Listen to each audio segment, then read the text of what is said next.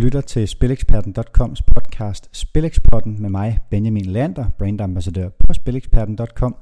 Og det er igen blevet tid til at tale om, hvad der skal holdes øje med i weekendens fodboldkampe i det store udland. Superligaen holder nemlig pause en god måneds tid endnu,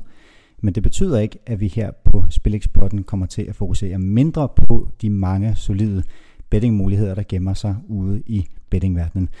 Denne weekend skal det fortsat handle om Champions League og Europa League, hvor vi er ved at gå ind i den afsluttende fase af 2019-2020 turneringen, men også så småt er gået i gang med at varme op til 2020-2021 turneringen, som altså allerede tager hul i næste uge, hvor de første hold i både Champions League og Europa League kvalifikationen skal i gang. Og det kan blandt andet skabe grobund for en række spændende spilforslag i de hjemlige ligaer, hvor nogle af de hold, der har kvalifikation at tænke på, måske kan tænkes at have et enkelt øje eller to på netop de kampe, der altså venter i Europa-kvalifikationen tirsdag, onsdag og torsdag. Vi skal selvfølgelig også snakke de store kampe i Champions League og Europa League, så der er ikke andet at sige end velkommen til Spilexporten.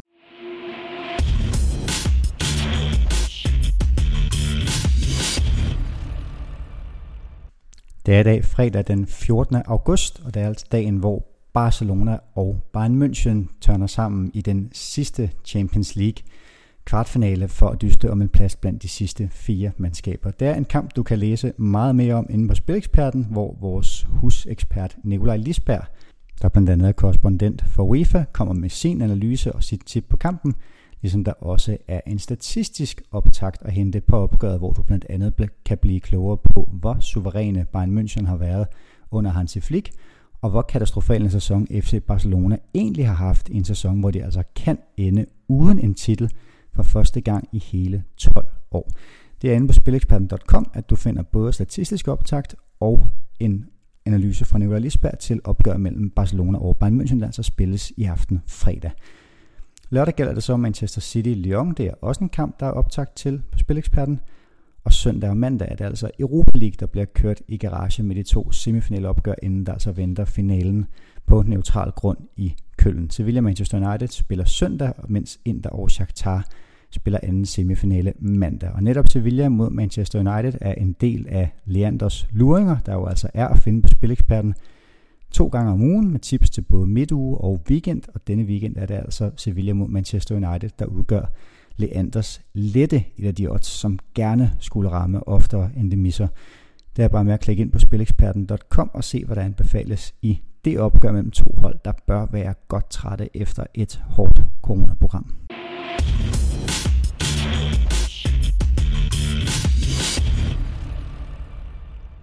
Men mens Champions League og Europa League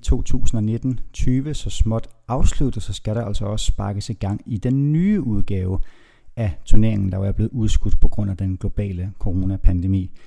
Med bettingbriller på, at det her en spændende tid på året, fordi vi jo står i en situation i mange ligaerne, hvor der ikke er spillet ret mange runder. Den her Champions League kvalifikation og Europa League kvalifikation kan jo være livsafgørende for de klubber, der jagter et trecifret millionbeløb i jagten på et øh, Champions League gruppespil. Og derfor har det altså sådan historisk været ret spændende at kigge på de ligakampe, som holdene fra Champions League kvalifikationen og Europa League kvalifikationen skal ud i kort tid inden man skal spille de her europæiske opgør. I den her weekend drejer det sig blandt andet om Molde fra Norge. Man kan kigge i retning af KR Reykjavik på Island. Øh, Dundalk i Irland, Ferencvaros i Ungarn og Ludogorets fra Bulgarien står alle med ligaopgør, hvor man ligesom kan sige, at holdene der behøver ikke levere hverken 100 eller 90 procent i jagten på en sejr, fordi man er så tidligt i turneringen stadigvæk. Til gengæld så står man altså over for nogle øh, vanskelige eller spændende kvalifikationsopgør. I KR Reykjaviks tilfælde skal man en ja, nærmest historisk tur til Celtic for at møde dem på udebanen øh, i et enkelt opgør, hvor det vil sandsynligvis være en af de største kampe i nyere tid for KR Reykjavik. Så der kunne man godt tro, at islængene altså tager det noget med ro, når man kan møde FH Hafnarfjörður i den hjemlige liga. Man kan overveje at spille øh, KR til at vinde med et enkelt mål, fordi man jo trods alt stadigvæk skal sætte de tre point på kontoen, eller man kan overveje at spille noget i retning af, at Hafnarfjörður maksimalt taber med et enkelt mål. Det er lidt en temperamentsag, men historisk set er der altså bred statistisk belæg for at spille underdoggen i de her øh, kampe i den nationale liga, øh, hvor der er et europæisk hold involveret, som altså har kigget på det kommende opgør i Europa. Et frækt lille system kunne være at spille alle førnævnte fem hold, nemlig Molde, KR, Dundalk, Ferdinand og Ludogorets til at vinde med et enkelt mål. Der er altså odds helt op mod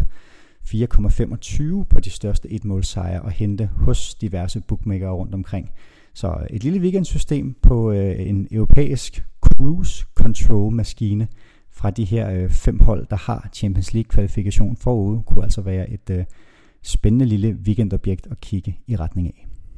Et af de hold, der ikke skal spille europæisk fodbold på denne side af efteråret, er norske Bodø Glimt, men det skal de til gengæld højst sandsynligt i næste sæson,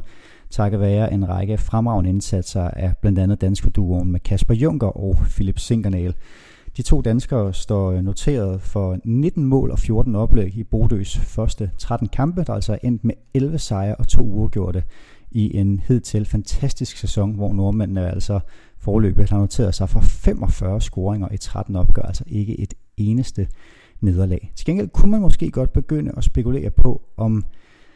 glasset ligesom begynder at krakelere for Bodø Glemt, og hvornår det første nederlag det lurer forud. Man vandt de første syv kampe i rækken med en målscore på 30-8, men efterfølgende har man altså smidt point to gange i de sidste tre kampe med 2-2 opgør, godt nok på udebanen,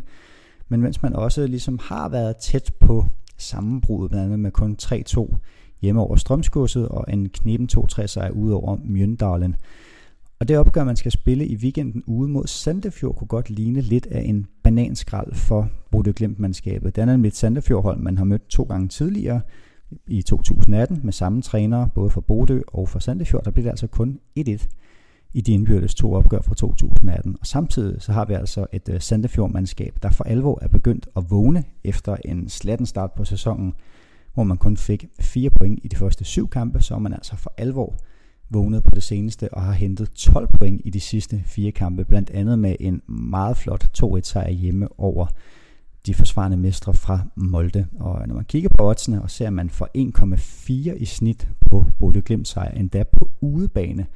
så bør man altså godt kunne finde noget spilværdi i enten og nappe Sandefjord til at få point til lige omkring odds 3 gange pengene, mens der altså også er helt op mod odds 7 at hente i talende stund her fredag for sejr til hjemmeholdet fra Sandefjord, der altså kan give det første nederlag til Bodø Glemt, Nordic Bet og Bet365 topper oven købet med hele odds 7,5 på, at vi altså for første gang i sæsonen får et nederlag til danskerklubben fra Bodø Glimt. Der er også masser af danskere i aktion i det svenske, nemlig i Sveriges bedste fodboldrække Allsvenskan, men øh, en af dem, som ikke kommer i aktion, er Hammerbys Jeppe Andersen, der fik sæsonens 6. gule kort og dermed er i karantæne til den kommende weekend. Det er et øh, stramt program. De kører i Allsvenskan, hvor det øh, for klubberne bliver den femte kamp i august allerede her halvvejs inde i måneden. Og der bliver altså spillet mere eller mindre hele tiden, både midtuge og weekend, og midtugens kampe kastede ikke færre end 11 karantæner af sig til spillere rundt omkring i klubberne. Østersund hårdt stramt efter en meget flot tilkæmpet 1-0 sejr over kriseramte AK Stockholm, men de har altså hele tre mand i karantæne til øh, det kommende opgør i weekenden, hvor øh, Østersund stilles over for Kalmar, og det gør de jo altså øh, i en kamp, der spilles mandag aften, men hvor oddsen også allerede har bevæget sig i retning af Kalmar, som giver odds 2,4 for at vinde på udebane. Som sagt, Jeppe Andersen fra Hammerby, en af de øvrige spillere, der er i karantæne med hele 11 af slagsen, så det kan altså være værd at gå ind på det svenske fodboldforbunds hjemmeside og danne sig et overblik over, hvilke spillere der er ude. Især for Østersund er det selvfølgelig slemt, men også Dyrgården har to mand i karantæne, og i en tid, hvor der bliver trukket tunge veksler på trupperne, så er der altså fine muligheder for at finde sig et, øh, et godt spot på Allsvenskan på klubber, som måtte slide i det fysisk med at have benyttet få spillere, eller som Østersunds tilfælde altså er ramt af hele tre afbud til kampen på karantænekontoren. Noget længere sydpå er det også blevet tid til at finde ud af, hvilket hold der skal følge Cadiz og Huesca op i den bedste spanske række. Girona, Almeria, Elche og Zaragoza. dyster i den andet af to playoff semifinale opgør om at komme i finalen, og altså dyster om den her enlige billet til næste sæsons La Liga. Det bør blive to temmelig nervøse og intense opgør, fordi i midtugen spillede Elche og Zaragoza nemlig 0-0 i første opgør, mens Girona tog en knepen 1-0 sejr hjemme over Almeria. Og det er lidt specielt i de her opgør, fordi der er selvfølgelig normale regler, at der er to opgør, og så tager man den samlede målscore og lægger sammen til sidst, og reglen om udebanemål gælder stadigvæk. Hvis det måtte stå helt lige, altså hvis Saragossa mod Elche ender 0-0, og hvis Almeria slår Girona med 1-0, så går man som sædvanligt i 2 gange 15 minutters forlænget spilletid. Men hvis det altså også står målløst herefter, så vil det være de hold, der er placeret bedst i grundspillet, som ender med at gå videre. Og det vil altså i Saragossas tilfælde mod Elche være Saragossa, mens Almeria mod øh, Girona vil være Almeria, der går videre. Så der er altså ikke noget med, at man går i straffespark her, og det kan være spændende at se, om bookmakerne de har taget højde for det, når vi går ind i, øh, i den forlængede spilletid. Der kan altså godt ligge nogle, øh, nogle spændende muligheder for at få sig et øh, saftigt odds på, at der bliver scoret i anden halvleg den forlængede spilletid, hvis man går ind i en situation, hvor det stadigvæk står 0-0 i Saragossa eller 1-0 til Almeria. Samtidig så bør det altså også være to kampe, der starter pænt afventende, fordi især Almeria under ingen omstændigheder må komme bagud hjemme til Girona, så vil det kræve tre mål at få et avancement, mens også en elcheføring i Zaragoza vil medføre, at Zaragoza skal score to gange. Her fredag formiddag er der endnu ikke odds på opgørende, men der bør altså være rig mulighed for at få sig et fint spil på eksempelvis 0-0 efter første halvleg til omkring odds 2,4-2,5, eller at første mål eksempelvis falder efter det 30. minut, altså med udgangspunkt i, at der falder få mål i første halvleg, og kampene måske skal åbne sig lidt mere i anden halvleg. Jeg tør også godt love for, at der kommer analyse og spilforslag på netop de to kampe inde på spileksperten.com.